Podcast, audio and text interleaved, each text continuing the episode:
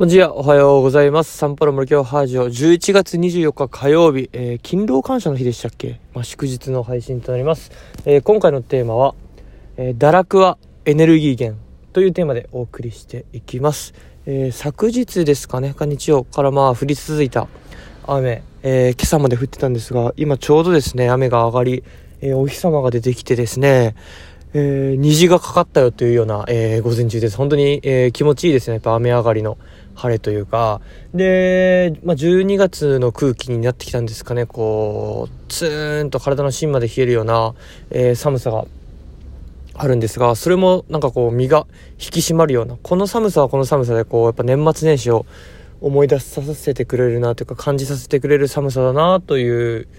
の、えー、まあ、感じている、えー、午前中、今11時前、10時半過ぎで、えー、ございます。え現在はですね、えー、前一度参加したラップ教室のちょっとまあ違ったバージョン、ラップと落語っていうイベントが、まあ、午前中小1時間あるということで、えー、それに向かってですね、えローソンで美味しいホットコーヒー L サイズとちょっと甘いパンを買ってですね、え向かっているところでございます。いい休日のスタートになったのではないでしょうか、えー、ということで、まあ、今回のテーマ堕落なんですがあのー、まあ、今日の午前中朝はですね、まあ、まだ午前中ですけど堕落したんですよね。で昨日月曜日振り返ってみるとちょっと朝5時に、えー、DMMA 会話を予約して、え朝活スタートして、まあ、25分間レッスンした後にまあ、英語そしてポルトガル語に翻訳しながら復習みたいなことをして、まあ、朝5時から6時までこう語学学習タイムみたいな使い方を、えー、できて出勤できました。本当に昨日はまあこうやった、えー、土日と、え、火曜日の祝日の間の月曜出勤だったのですごく気楽に、えー、まあ、仕事もできましたんで朝からそこまでがっつりとそういう時間が取れたかなと思います。で、まあ、頑張ってるようでえー、頑張ってないというか、もう目覚まし代わりの DMMA 会は本当に良、えー、かったなというか、まあ、5分遅れぐらいで参加しちゃったんですけど、まあ、まあ、朝起きれてるってことにこう価値があるんですよね。で勉強しても朝6時から準備して余裕がある朝を過ごせるってことにこう価値があったなと。で一仕事をその後もしてですね学校に迎えてたんで、えー、非常にこう授業の準備もできた上で余裕のある一日だったかなと思います。で日曜日振り返ってみると朝6時からこう習慣化のコミュニティっていうのを2週連続で参加できて朝6時からこうまあお話をしてその後6時半からすぐ英会話やったりしてでその後ちょくちょくとこうコミュニケーション取ったりしてですね。この関係であのいい朝を過ごしたんですよ。で午前中から、うん、お気に入りのカフェにも行ったりしてですね。朝から活動できた。で土曜日振り返ってみてもですねえー、土曜日も確か良かったですね。朝ダラダラしなかったんですよね今回の土曜日に関しては。何をしましたかね？えー、っとどっか。あポルトガル語教室あポルトガル語レッスン8時からある前から動けたんで6時半ぐらいから。あのー、その前にコンビニ行ったりして準備を整えてからポルトガル語レッスンを迎えることができて、まあ、まあ、この土日月ですね朝を有意義に使えた3日間が続いたわけですよね。でそれに反してやっぱりこの、まあ、うまく三日坊主というか三金一休という捉え方を僕はよくしてるんですがこの火曜日はですね、まあ、頭の片隅には、うん、朝から頑張れたらかっこいいんだろうなと思いつつ昨日の夜ちょっとがっつりサウナ入った後に、えー、一人晩酌をして寝落ちをしてしまったんで寝落ちだけはしたくなかったんですけど、まあ、朝寝直して起きたら起きたら9時前だったんですよね意外とですね。朝4時ぐらいに1回目覚めて寝落ち状態から。うん。でまあ堕落した午前中を朝活はできず送ったんですが、まあ、これはこれでエネルギーだなというふうに感じました。やっぱりうん。これまでの経験上ですね。ずっと朝活頑張る毎日ってできないっていうか苦しくなってくるんですね。体的にも精神的にもですね。自分自身。やっぱ週末1回だけ土曜日の朝は午前中ダラダラするとか日曜日だけでもダラダラするみたいな。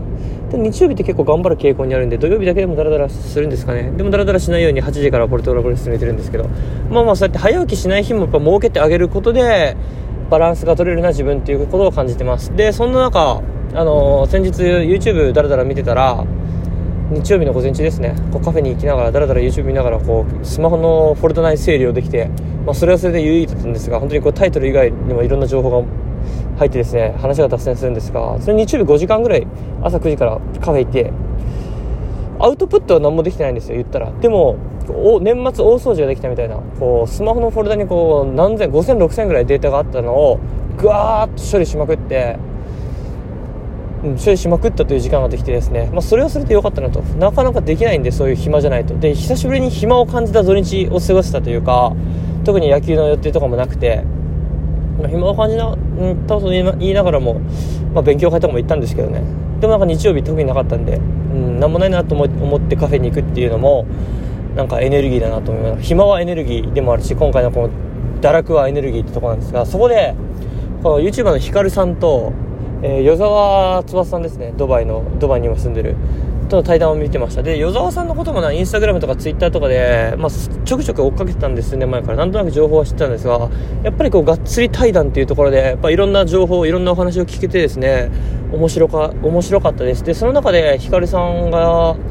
えー、お話しして中で本当に何もやる気で、ね、出なくなったら1週間ずっとパチンコスロット打ちに行くみたいな。で時間を無駄にしてその反動でもまた頑張り出すみたいなことを、えー、おっしゃられてました。で他にもなんか別の人の例で、うん、どなたかっていうお話までは覚えてないですがある経営者さんかなんか分かんないですけどもう何もやる気なかったらこう2日3日もう家のカーテンを全て閉めてもう徹底的に堕落すると。落ちるところまで落とした落とすことでまたそこからこう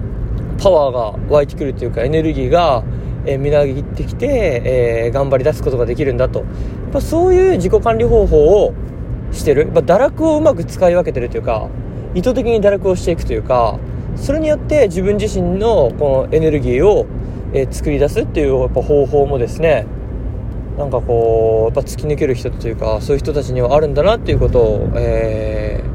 ー、知りましてやっぱりそのオンとオフの使い方わけが、やっぱ極端だなというか、やっぱ振り幅が極端な方が、